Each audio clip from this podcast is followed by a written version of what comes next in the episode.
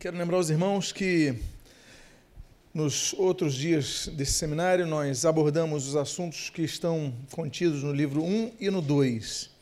E hoje nós começaremos no livro 3. Então, tudo que nós vamos tratar no dia de hoje, eh, todos os slides, todos os textos estão no livro do volume 3. Se você desejar, você pode adquirir com Israel. Está ali na mesa de som, mas logo estará aqui à frente, talvez ou alguém, algum dos diáconos, para que você possa adquirir o livro com ele. Quero dizer aos irmãos que uh, nós temos muito material pela frente, não vai dar para falar sobre todos eles. Creio que temos 300 slides ainda, é muita coisa. Então, eh, eu vou procurar. Vocês vão ver que em alguns momentos eu vou adiantar alguns slides para pular algumas coisas para que nós consigamos, então, pelo menos dar o grosso do conteúdo ao máximo aos irmãos, tá bom, gente? Então, vocês vão ver, o pastor está pulando os slides. É proposital, porque se eu parar em todos eles, a gente não consegue chegar aonde nós queremos chegar. Quero também dizer aos irmãos, são cinco horas, eu vou pedir que coloque a cronometria de 60 minutos. Daqui a uma hora nós damos uma pausa é, para o pessoal fazer um lanche, ir ao toalete, e voltaremos 15 minutos depois. E voltaremos 15 minutos depois para darmos então continuidade a esse estudo, tá bom? Vou procurar uh, manter-me no máximo uh, focado para que a gente possa, focado uh, no, no, conteúdo do, do, do, das esferas, do, dos, dos, da hierarquia, para que a gente não fique apenas numa, por exemplo, ficar só em potestades ou só em dominadores, uh, soberanias, forças espirituais do mal, tem muita coisa, forças espirituais do mal. Então, vou tentar correr, vou tentar administrar isso, então que os irmãos tenham misericórdia da minha vida, tá bom? Vamos lá.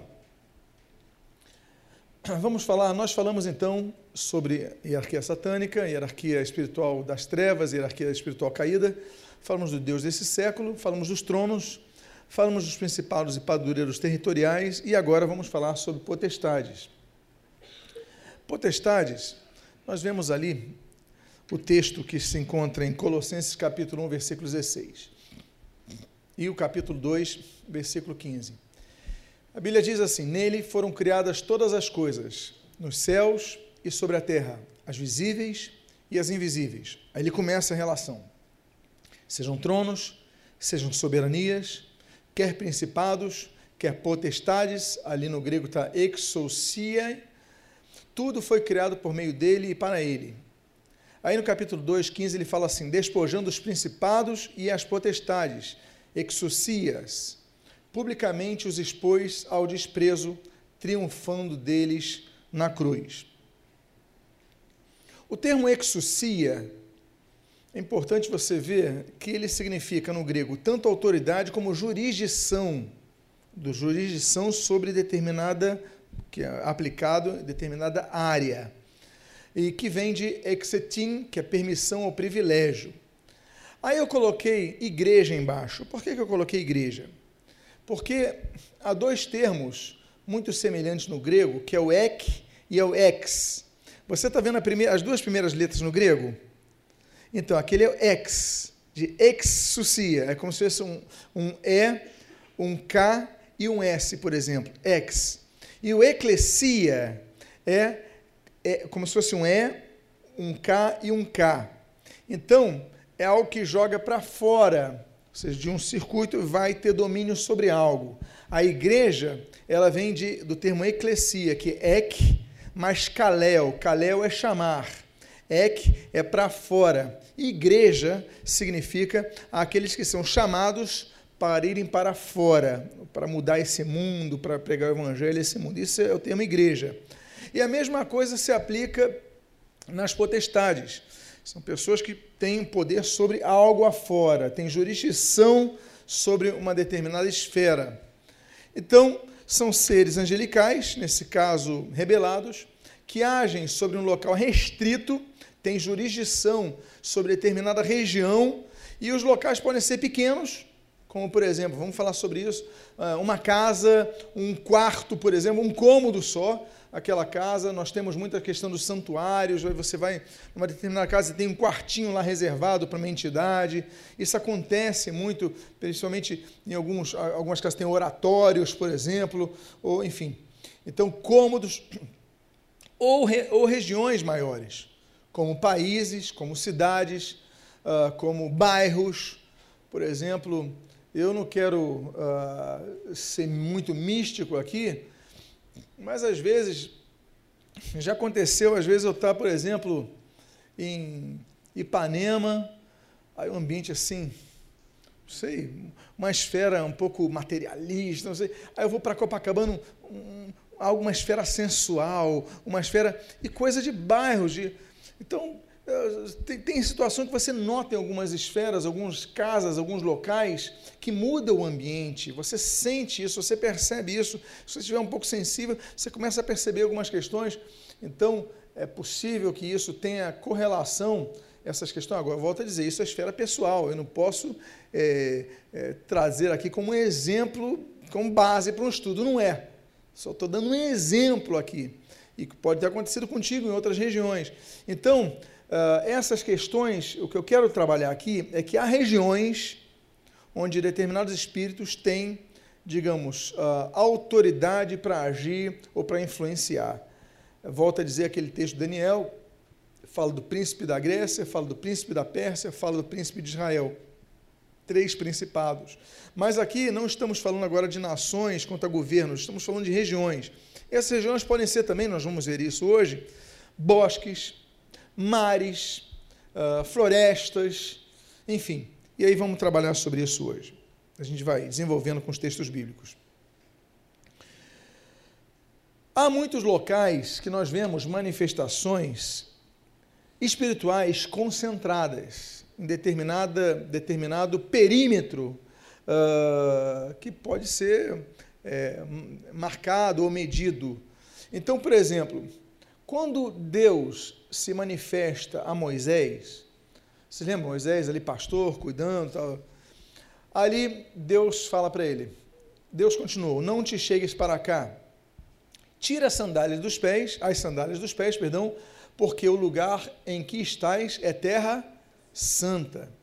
Ou seja, Moisés estava ali naquela região, no deserto Midian ali, e de repente ele vai se aproximar, e quando se aproxima, daquela sarça que ardia, aí Deus falou, olha, tira a sandália porque esse local é santo. Então, alguns passos definiram uma região onde estava manifestando a presença de Deus, de outros locais, de onde ele não estava, que não estava sendo manifestada a presença de Deus, ainda que a presença de Deus esteja em todo local. Deus é onipresente. Mas se a presença de Deus está manifestada em todos os locais, mas em alguns locais eles são separados, por isso que ele fala terra santa, né, o Eretz Kadosh. Então, Kadosh é santo, Kadosh é separado para um, um fim específico. Então, quando ele pisa naquela região, Deus manda ele tirar a sandália dos pés. Porque aquela região estava sendo consagrada à presença de Deus. Então, assim como nós vemos em Moisés, há áreas que é uma manifestação espiritual diferente de outras áreas. E aqui bastaram alguns passos, por exemplo. O pátio do tabernáculo do deserto, nós lemos o seguinte em Levítico, capítulo 6, versículo 14 e 16. Esta é a lei da oferta de manjares. Os filhos de Arão a oferecerão perante o Senhor diante do altar. O restante dela comerão Arão e seus filhos. Se comerá no lugar santo, no pátio da tenda da congregação o comerão. Então Deus estabelece um local até para eles comerem porque ali era comida consagrada e tudo mais, então só podia ser naquela, naquela região, não podia ser em outro. Nós temos ali Êxodo 26, 33, o texto falando sobre o tabernáculo, salas definidas no tabernáculo do deserto, assim: Pendurarás o véu debaixo dos colchetes e trarás para lá a arca do testemunho, para dentro do véu. E o véu vos fará separação entre o santo lugar e o santo dos santos. Então, uh, ah, volta, ah, volta a dizer aquela questão rapidamente. A tradução mais adequada do que lugar do santo dos santos, a tradução mais adequada é lugar santíssimo. Porque, volto a lembrar os irmãos, não existe no hebraico superlativo. Então, quando você quer falar santíssimo, você repete duas, duas vezes a palavra. Santo, santo ou santo dos santos, isso significa santíssimo. Por exemplo, o livro de Cantares de Salomão, em algumas traduções, você lê como Cântico dos Cânticos. Ou seja, temos ali uma repetição de palavras, Cântico dos Cânticos. Na verdade, é, ele quer dizer assim: olha, isso aqui é super canção, cançãozíssima, que não existe superlativo nem no português, né? Então a gente coloca os cânticos dos cânticos e depois traduziram como cantares. Mas enfim, é só para você ter essa noção. Ah, deixa eu avançar aqui. Olha que coisa interessante. No Templo de Jerusalém, nós lemos em 1 Reis, capítulo 8, versículo 10 e 11 o seguinte: Tendo o sacerdote saído do santuário, uma nuvem encheu a casa do Senhor, de tal sorte que os sacerdotes não puderam permanecer ali para ministrar, por causa da nuvem, porque a glória do Senhor enchera a casa do Senhor.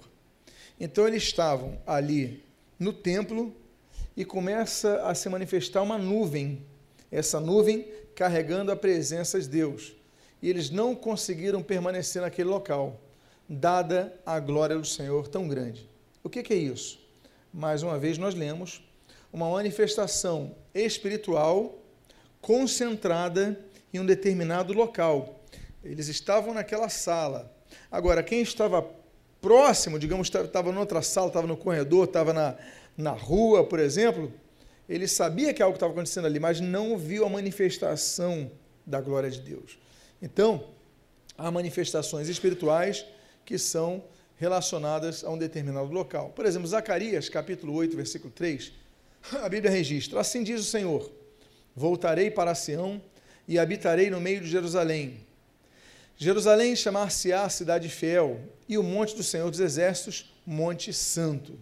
Então, seria um local, o Monte de Jerusalém, onde Deus manifestaria a presença dele. Tanto é que em Joel, capítulo 3, versículo 17, nós lemos: Sabereis assim que eu sou o Senhor vosso Deus, que habito em Sião no meu santo monte. E Jerusalém será santa, estranhos não passarão mais por ela. Então nós vemos que Deus está falando que vai manifestar fisicamente a presença dele em Sião.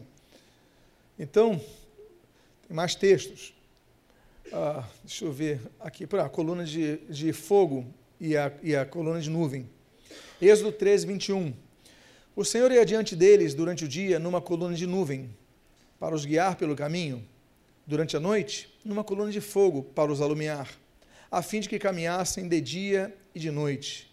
A presença do Senhor é registrada em Êxodo capítulo 13 como confinada, não limitando, não, porque nada limita Deus, mas a manifestação da presença de Deus de maneira e podemos dizer física, porque nuvem e fogo, enfim, elementos físicos, né? Fogo tem nitrogênio, tem...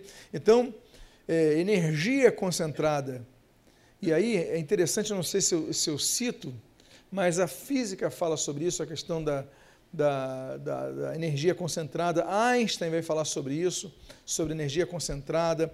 Os, os, os teóricos da astrofísica vão falar sobre isso quanto ao Big Bang, energia concentrada.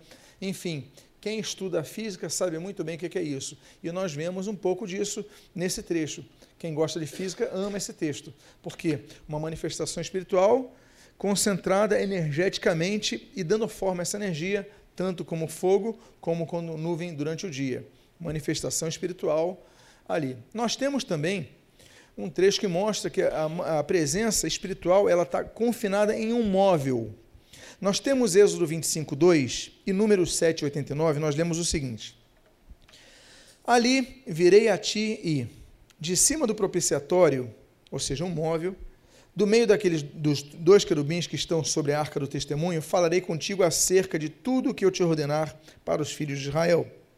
E o texto de Números diz: Quando entrava Moisés na tenda da congregação para falar com o Senhor, então ouvi a voz que lhe falava de cima do propiciatório que está sobre a arca do testemunho entre os dois querubins, e assim lhe falava. Voltamos àquilo que nós já comentamos anteriormente, um local físico específico onde Deus manifestava a sua presença, onde Deus falava. Deus está em todo lugar? Sim, Deus está em todo lugar. Mas a presença manifesta dele, nós vemos em alguns locais específicos, como móveis. Nós temos em pedras. Êxodo 20, versículo 25, nós lemos o seguinte: Se me levantares um altar de pedras, não farás de pedras lavradas, pois se sobre ele manejares a tua ferramenta, profaná-la-ás. Ou seja, a pedra era o local onde a presença se manifestaria, mas tinha que ser determinado tipo de pedra. Nós temos o mesmo caso ali em Elias, o sacrifício de Elias, ali no Monte Carmelo, os irmãos lembram disso? Em 1 Reis, capítulo 18, versículos 30 e 38, nós lemos.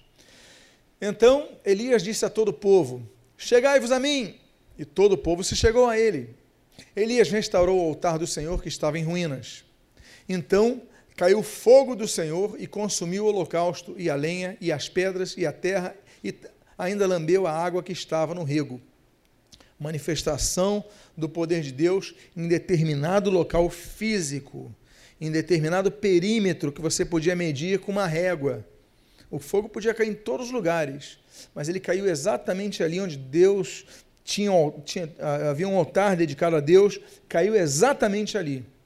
Então, a locais específicos onde presenças espirituais são manifestas.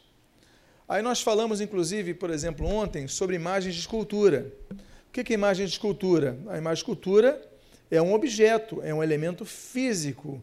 Então, ele é um elemento que você pode uh, registrar a localização dele. Você pode botar no móvel, pode botar numa estante, pode botar no chão, pode botar num oratório, pode botar onde você quiser, mas é um local físico. E ali há presença espiritual confinada.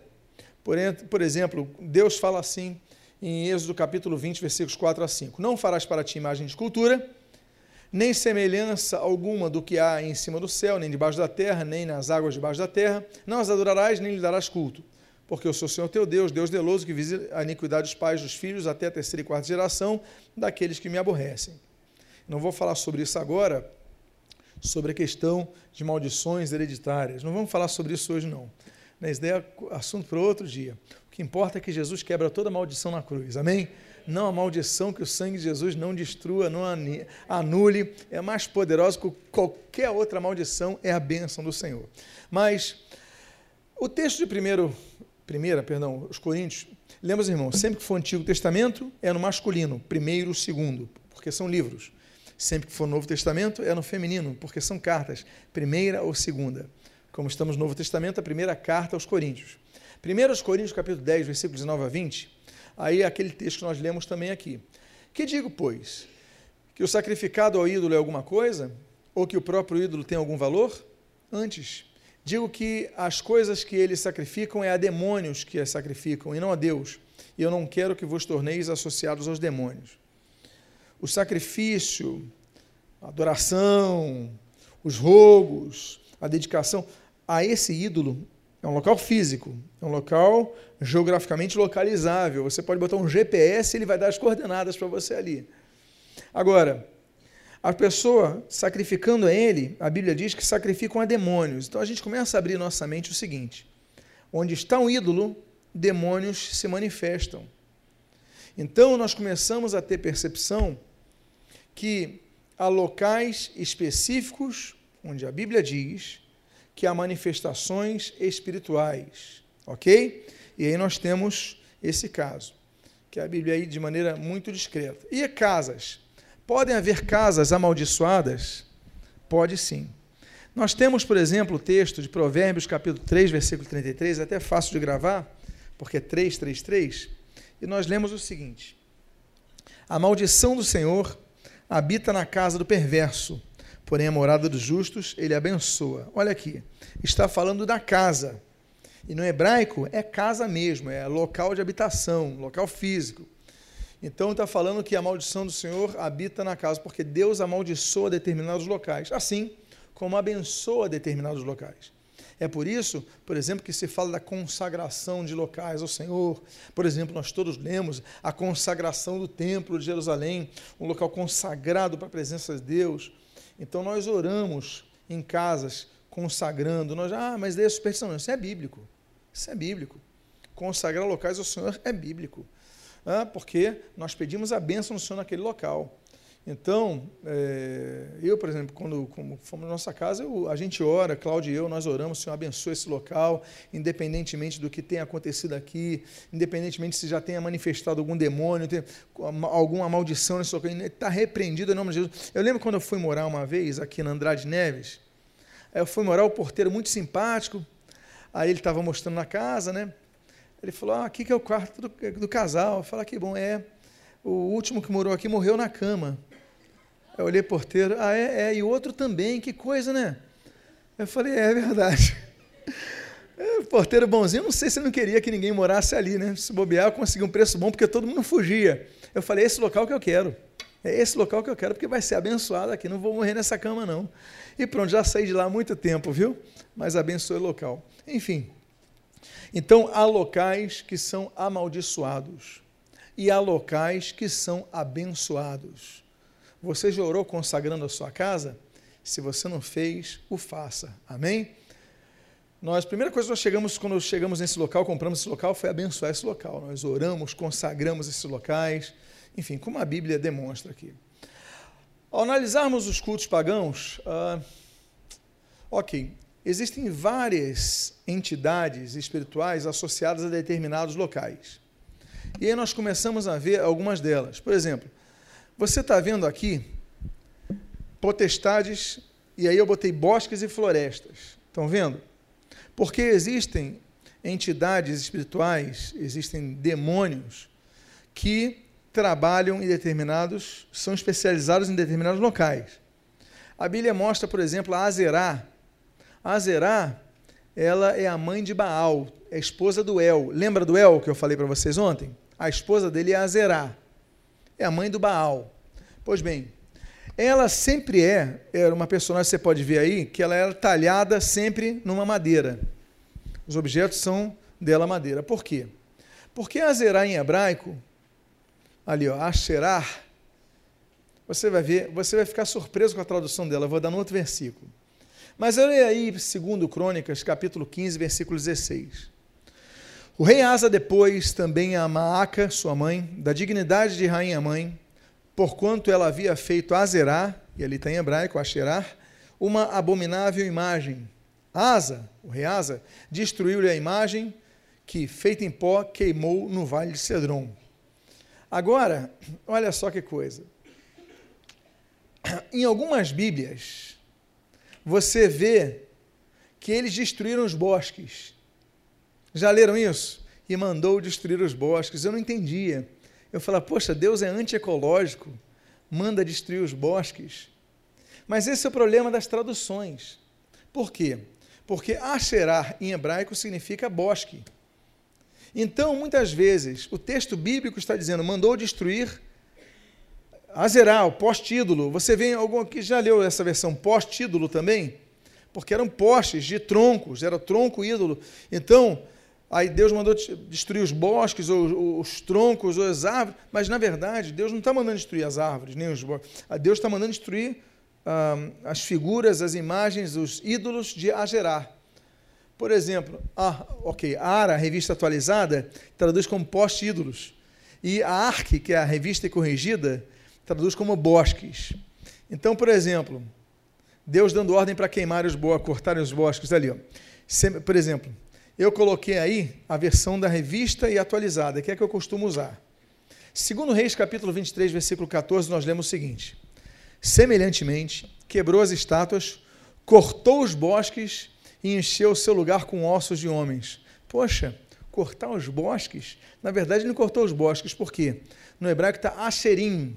Lembra que eu falei para vocês que no hebraico, o plural, no português, o plural a gente coloca o S no final, não é verdade? No hebraico a gente coloca im no final. Por exemplo, El, Elohim, não é isso?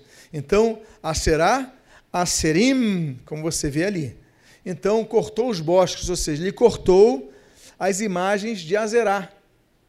Ele não cortou os bosques. Não foi uma destruição ecológica. Foi uma destruição de ídolos. Só que nas nossas Bíblias, eles leram, aí cortou os bosques? Não, vou traduzir como bosques. Então, volta a dizer: Há muitos nomes de demônios que, por terem uma tradução literal são colocados no português como uma tradução literal e não havendo um trabalho hermenêutico um pouco acurado. Nós temos, por exemplo, o texto de 2 Crônicas 14, 3. Porque tirou os altares dos deuses estranhos e os altos, e quebrou as imagens e cortou os bosques. Tem sentido? Parece tem algo ilógico aí? Não parece que está faltando uma lógica? Olha só, tirou os altares dos deuses estranhos, os altos, quebrou as imagens, tudo aí, aí de repente ele fala de bosques. Ué, qual é o sentido disso? Então a hermenêutica devia dizer o seguinte: não, isso daí não é bosques, é azerar Azerim, né, os, os, os, as, os estátuas de Azerá. Ok? E esse culto já, já acontecia em Canaã no período da conquista. Por isso que Deus já deu ordens a Moisés para quando chegasse em Canaã já terminar com esses, com esses não os bosques da natureza, mas terminar com esses altares. Êxodo 34, 13 diz assim: Mas os seus altares derrubareis e as suas estátuas quebrareis, e os seus bosques, a serim, cortareis.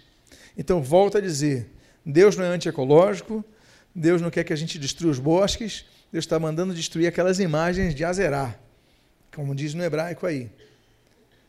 Ok, já falei sobre isso. Ali outra versão, né? Pós-título, ok, vamos avançar. Ok, já falei sobre isso, a esposa de El, mãe de Baal. E a função dessa, dessa, ah, sim. Por que, que o nome dela era bosque? Porque ela era protetora do bosque. Então, qual é o problema do bosque? É onde se, se, se, se escondiam os ladrões, por exemplo, e onde as bestas feras, né, os animais selvagens, também ficavam. Então, quando alguém tinha que cruzar, uma, não havia estradas como há hoje, eram raras, quando alguém tinha que cruzar um bosque, o que, que ele falava? Eu vou fazer uma oferta a zerar para ela me proteger porque ela que cuida dos bosques. Você está entendendo a questão dos cultos? É que nem no catolicismo romano, aí você está com dor no olho, é Santa Ana, você está com causas impossíveis, ação, é, precisa uma causa urgente, ação expedito. Você, então, essa terceirização é sempre uma característica dos cultos pagãos politeístas. Então, a pessoa no bosque, eu vou cruzar o bosque, peraí, vou pedir proteção a Azerá então fazia uma oferenda a Zerá para que pudesse cruzar os bosques em paz e em segurança. E aí não ser assassinado nem nada. Há potestades marianas relacionadas a Zerá.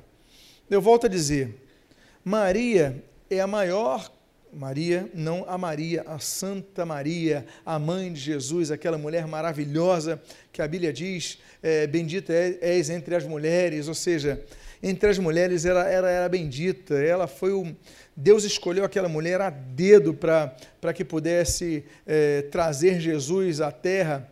Não estou falando dela, estou falando do culto a ela, né, do culto idolátrico a ela. Esse culto idolátrico, essa mariolatria, ela, ela, ela vai pegar os aspectos dos cultos às entidades femininas e várias religiões pagãs. Só que vamos colocar nomenclaturas cristãs e pronto, e o pessoal está aí adorando ela. Então nós temos algumas potestades marianas relacionadas inclusive à proteção de bosques e florestas. Nós temos a Nossa Senhora da Árvore, Nossa Senhora da Ponte, Nossa Senhora do Horto, Nossa Senhora do Monte, Nossa Senhora dos Montes Ermos, Nossa Senhora dos Viajantes ou Nossa Senhora da Estrada. Então, você vê que tem vários relacionados a isso, a esses determinados locais. Você está vendo essa foto? Essa foto ela é lá de Nova Jersey, que há muita imigração mexicana nos Estados Unidos, todos aqui sabem disso. E a, a, a padroeira do México é a Nossa Senhora de Guadalupe. Muito obrigado, Guadalupe. E o que acontece? Alguém viu numa, numa árvore esse formato. Isso aqui é uma fotografia que essa senhora tirou, lá em Nova Jersey. Quando viram, no formato de uma árvore, um corte natural, olha só a forma. Eles falaram, isso daí é Nossa Senhora de Guadalupe. Aí foi todo mundo lá adorar ela. Aqui está a árvore, aqui todo mundo entregando flores para ela no dia dela. Virou local de culto, uma árvore. Olha que coisa irracional. Cadê o clero para falar que aquilo ali é é por isso que a gente fala, a gente não pode analisar a pessoa ah, porque é bonzinho, porque é popular, porque beija criança. Peraí. A gente tem que analisar pelo conteúdo, a doutrina, a Bíblia, o que, que, que fala, que trata a respeito disso. Então as pessoas cegas aí, sendo guiadas por cegos e adorando uma árvore. Eu fico imaginando aquela árvore ali, todo mundo se prostrando. Por quê? Porque isso daí faz parte de cultos pagãos antigos que foram perpetuados e popularizados principalmente pela Igreja Católica Apostólica Romana. Nós temos potestades, estamos falando de potestades, então, em determinadas regiões, nós falamos de bosques e florestas, e mares e rios. Aqui eu pulei Baal Zephon, aqui eu pulei Sobek e Anuket, que são potestades egípcias, e aqui eu vou para Leviatã ou Tanim ou Tiamat. É a mesma entidade. Leviatã, inclusive, muitas versões da Bíblia colocam o termo Leviatã. Aliás, quem já leu Thomas Hobbes, né, já, o Leviatã, quem já leu o Leviatã? Então, qualquer trabalho de faculdade aí, ele vai falar sobre isso. E ali o texto de Jó 41, na versão revista atualizada, cita literalmente Leviatã. Poderás tirar com um anzol o Leviatã, né, Leviatã, ou ligarás a sua língua com uma corda? E aí nós temos uma outra palavra para essa entidade no mesmo livro de Jó. Jó 7,12 diz assim: Acaso sou eu o mar, ou algum monstro marinho, que ali em é, Tanim, para que me ponhas guarda? Então, ó, volta, faltou letra ali na primeira parte, não tem problema não. Enquanto o termo Tanim é traduzido como serpente, o termo Leviatã não tem uma tradução precisa mas é compreendido como uma grande, e sempre foi compreendido o Leviatã como uma grande figura marinha, um monstro dos mares. Talvez, por quê? Apontando a determinados, abre aspas, monstros dos mares que Deus criou nas eras mais antigas. Por exemplo, esses, esses seres já estavam extintos. Nós sabemos que foram extintos há milhões de anos. Como, por exemplo, o Pleiossauro, o Elasmossauro e o Deinosuchus, ou o Sarcosuchus imperator, por exemplo. Então, por exemplo, essa daí é uma imagem do, do, do se não me engano, Sarcosuchus. Esse daí é o Pleiosauro, está no Museu de Leuwenter, em Stuttgart, na Alemanha. Então, esse daí é um fóssil do Pleiosauro, que existiu há muitos anos. E esse é um fóssil do Elamossauro, que está no Museu Canadense de, da Natureza em Ottawa, no Canadá. Esses seres já não existem há muitos anos, há milhões de anos eles já foram extintos, nós sabemos disso, das extinções que aconteceram uh, durante o sexto dia da criação. O sexto dia da criação, que durou milhões de anos, Deus criou animais e muitos animais foram extintos nesse período.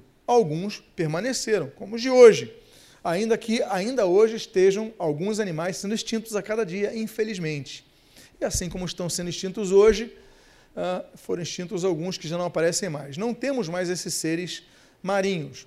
Mas o que eles aprontavam, ah, as imagens que tinham deles, os fósseis que já tiveram observado antes, as eras mais remotas que não foram preservados, por exemplo, tudo isso entrava no imaginário popular da época como seres que continuavam existindo, chamados de monstros marinhos. E aí nós temos então essa possibilidade. Tem aí o pleossauro, que está no Museu da Ciência de Tóquio, por exemplo, um outro ser aquático. Você vê as nadadeiras dele, você vê o tamanho do pescoço dele.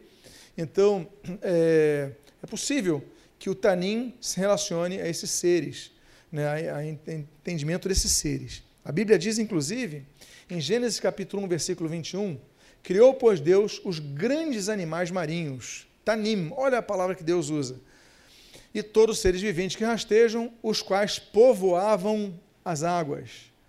Povoavam as águas. Está no passado. Por quê? Porque quem vai escrever isso vai ser no período de Moisés, vai ser escrito Gênesis. Então já não povoavam mais, já não povoavam naquela época mais, mas anteriormente tinham povoado as águas. E são os tanim, grandes animais marinhos que já não povoavam. Então entram essas categorias desses monstros marinhos, nas quais essa, esse entendimento. Pois bem, outro texto é o de Salmo 104, versículo 25 a 26. Assim é este mar grande e muito espaçoso, onde há seres sem número, animais pequenos e grandes, ali andam os navios, e o Leviatã, que formaste para nele folgar. Aí, mais uma vez, nessa figura de linguagem, vai lembrar que o livro dos Salmos é um inário. Ah, tem o cantor cristão, tem a harpa cristã, mas antes disso tem o livro de Salmos. O livro de Salmos não era lido, o livro de Salmos era cantado. Se você for em Israel, eles vão pegar os salmos, eles vão cantar os salmos, porque os salmos são cânticos. Ok? Tanto é que o verbo salmodiar significa cantar. Então, nós evangélicos que não sabemos disso, nós lemos os salmos extraindo a letra dele. Mas muitos dos salmos são canções e muitos os salmos são canções e muitos deles, como vários tipos, quem estuda o livro de Salmos sabe que existem poesias, existem rimas, existem acrósticos, como o Salmo 119, por exemplo, uh, e outros tipos de, de forma de expressão uh, musical que são contidas ali. Ele usa aí para rimar, ele coloca o Leviatã, que formagens para nele folgar. E ali, independentemente do ser marinho temido pelos, via pelos viajantes, eles tinham a presença cultuada, perdão, invocada pelos feiticeiros. Porque muitos iam aos mares e queriam proteção. Poxa, eu vou no mar. E se acontecer de surgir um Leviatã no mar? Ele vai destruir o meu navio. Então, faz um culto aí, vão fazer uma oferenda a ele, vão pedir a proteção a ele, assim como muitos fazem no catolicismo romano também, quando vão para os mares.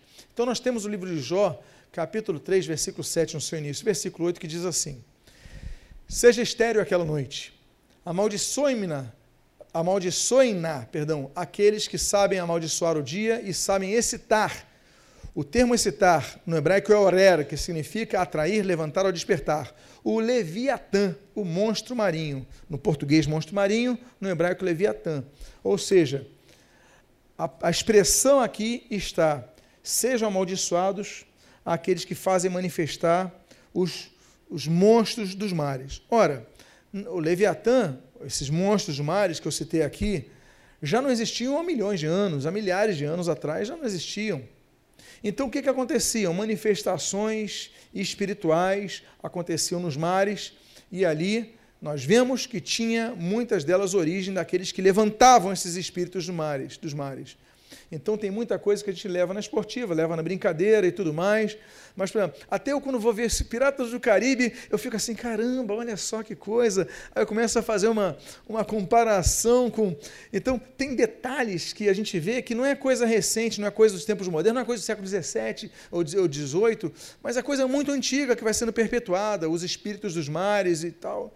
Então, nós vemos ali cultos, né, é, cerimônias, rituais que eram feitas para as pessoas que iam aos mares. E aí, por exemplo, nós temos essa figura. Lembram o uso de Satanás no Éden, no Éden, que vai ser utilizado usando uma serpente? Então, essa mesma, que ele é o grande dragão, Apocalipse chama assim, vai ser chamado por Isaías dessa forma. Diz assim Isaías, capítulo 27, sobre um evento do porvir, sobre um evento do futuro. Isaías 27, versículo 1 diz assim: Naquele dia o Senhor castigará com a sua dura espada, grande e forte, o Leviatã, serpente veloz, e o Leviatã, a serpente tortuosa, e matará o dragão que está no mar. Olha só. Deus, Deus está falando sobre isso. Claro que mar, na simbologia escatológica, tem uh, uma relação com o mundo. Na escatologia, nós começaremos o estudo de escatologia em setembro, no mês de setembro, os domingos pela manhã, vamos começar uma série longa de escatologia. Já adianto para vocês, longa de escatologia. Sobre o final dos tempos. Mas vamos começar com as alianças. Mas é, as profecias, quando elas falam de mar, elas falam, utilizam duas expressões geralmente: terra e mar. Terra em hebraico é Eretz, e muitas vezes é associado a Eretz Israel, ou seja, a terra de Israel. Uma das alianças é a aliança israelita, alguns chamam erroneamente de aliança palestínica ou palestina, mas é aliança israelita, e outros chamam de aliança da terra, porque são promessas relacionadas à terra de Israel, à posse da terra de Israel, à manutenção da terra de Israel, o que, que representa aquela terra. Pois bem, então, por exemplo, nós temos a besta que vem do mar e a besta que vem da terra. A besta que vem da terra é um judeu, vai ser um líder judaico. A besta que vem do mar vai ser um líder que não é judeu, que vem do mar, ou seja, vem do mundo. Ok? Então Jesus utiliza, ó, vocês vão ser pescadores de homens, quer dizer, pescador pesca no mar, não é isso? Então nós temos que pescar aí, alcançar todos, inclusive os gentios, não apenas os judeus. Mas não vou entrar nessa esfera, senão a gente vai entrar em outro assunto e a gente vai sair do, do, do tema. Mas então aqui está descrevendo isso. Pois bem, Raabe, outro, outra potestade que habita no mar, que se manifesta no mar, é Raabe. Todos nós conhecemos Raabe como aquela mulher, aquela grande heroína que vai dar a guarda aos espias e que vai ser assim uma heroína, vai ser uma pessoa especial em Israel. Mas o pai dela colocou o nome dela de Raabe. Raabe nesse estudo de demonologia, ele entra como duas tem duas especialidades esse espírito chamado Raabe. É, uma especialidade é a do, dos mares, outra especialidade é da violência, que está em forças espirituais do mal. Mas eu não vou falar sobre isso agora, eu vou falar só dos mares, deixa, deixa eu avançar aqui. Ok. Uh, por exemplo, eu cito o Talmud babilônico. Aqui eu não estou citando a Bíblia, mas só para você ter uma noção da, da concepção judaica de Raabe. Para os judeus, a entidade estava relacionada especificamente ao Mar Vermelho. No Talmud babilônico, né, em Bavá Batra, no 74, nós lemos o seguinte: pode-se inferir que o nome do anjo do mar foi Raabe. Então, para os judeus, para os rabinos antigos que compuseram o Talmud babilônico, o nome do anjo do mar era Raabe, do Mar Vermelho, no caso, era Raabe. Então, assim, é, os israelitas e todos os povos que habitavam na, na costa israelita, eles tinham, uh, os que não eram convertidos ao Senhor, os cananeus, por exemplo, eles tinham uh, muita preocupação com a manifestação do Leviatã, no meio dos mares, e também de Raabe. Então, por exemplo, olha que coisa, a tradução não diz o nome do demônio, mas no hebraico diz. Volto a dizer, as traduções como obliteram. Né? Em Jó 26, 12, no português está assim, ó, com a sua força fende o mar, e com seu entendimento abate o adversário. Espera aí. Mas olha como está no hebraico. Com a sua força fende o mar, e com seu entendimento abate Raabe. Por quê? Porque Raabe está associada ao mar. Só que no português mudaram. Por que mudaram? Porque, como em muitos casos, as traduções elas pegam e mudam o sentido. Não vou botar o nome do demônio, vou botar o nome de o que significa isso daqui, é um adversário. Ah, não, era Raabe. Por quê? Jó, na época de Jó, já era Raabe temida, a manifestação daquela entidade, daquela potestade dos mares, já era temida entre os que habitavam as costas. Já o livro de Salmo, no livro de Salmo, no cancioneiro judaico, capítulo 89, nós lemos no versículo 9 e 10 o seguinte: Dominas a fúria do do mar. Quando as suas ondas se levantam, tu as amainas, quebraste a Raabe, olha só, como se fora ferida de morte. Espalhaste os teus inimigos com o teu braço forte. Já em mil anos antes de Cristo, já bem depois de Jó, Raabe continua sendo relacionada como uma entidade que tinha poderes relacionados ao mar. Interessante para quem gosta de forças armadas é que muitos judeus eles têm uma relação tão grande com, com, com é, essa questão dos mares, que o nome de três submarinos judaicos tem nome e a força, as forças militares de Israel são as mais fortes que existem, junto com as americanas, naturalmente, as chinesas e as russas. Então nós temos três submarinos judeus, judaicos, perdão, israelenses, perdão. Três submarinos temos o submarino, sub, sub, é, submarino Rahav, né, Raab, que funcionou de 59 a 68. Temos um submarino de 58 a 72 chamado Tanin, que significa os monstros marinhos, não é isso? As criaturas marinhas que nós citamos. E temos um submarino que foi encomendado, já está pronto, que é um submarino é, militar, que está sendo feito na Alemanha desde 99, que é chamado Leviatã. Ou seja, eles colocaram o nome de submarinos, grandes submarinos, como as forças espirituais dos mares. Ok? Na mitologia judaica, naturalmente, expressando essas entidades malignas.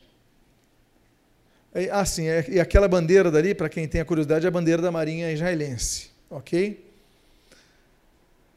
Stella Maris, ou Nossa Senhora dos Navegantes, ou Iemanjá. Então, é outra potestade dos mares. Aí eu, porra, eu, cortei, eu poxa, eu, eu, eu, eu cortei os, os, slides todinhos ali, desculpem, tá, meus amados? Mas, enfim, Stella Maris, né, o, vai ser quem? Vai ser o Jerônimo? Eu acho que vai ser Jerônimo, que vai traduzir uma obra, ou no, ou Nosmático, se eu não me engano, que ele vai chamar Maria de Stila Maris, né? gota do mar. Aí outros autores, principalmente Pascati ou Radberto, ele vai traduzir o Stila Maris para Stella Maris, ou seja, de gota do mar, ele vai transformar em estrela do mar. E aí o nome Stella Maris vai ser popularizado como um dos nomes dados a Maria. E aí eu falo um pouco sobre isso, sobre Nossa Senhora dos Navegantes, sobre os portugueses que começam a, a vir colonizar o Brasil, sobre a proteção uh, de Maria, e aí a mescla com os rituais uh, africanos que vai gerar a figura de Iemanjá, mas é praticamente a mesma coisa. Falamos de tronos, falamos de principados e padroeiros territoriais, falamos de potestades, falamos de poderes. Eu vou entrar em poderes, depois eu vou entrar em soberanias e dominadores, e depois eu vou falar de forças espirituais do mal. São as três últimas, os três últimos graus da hierarquia.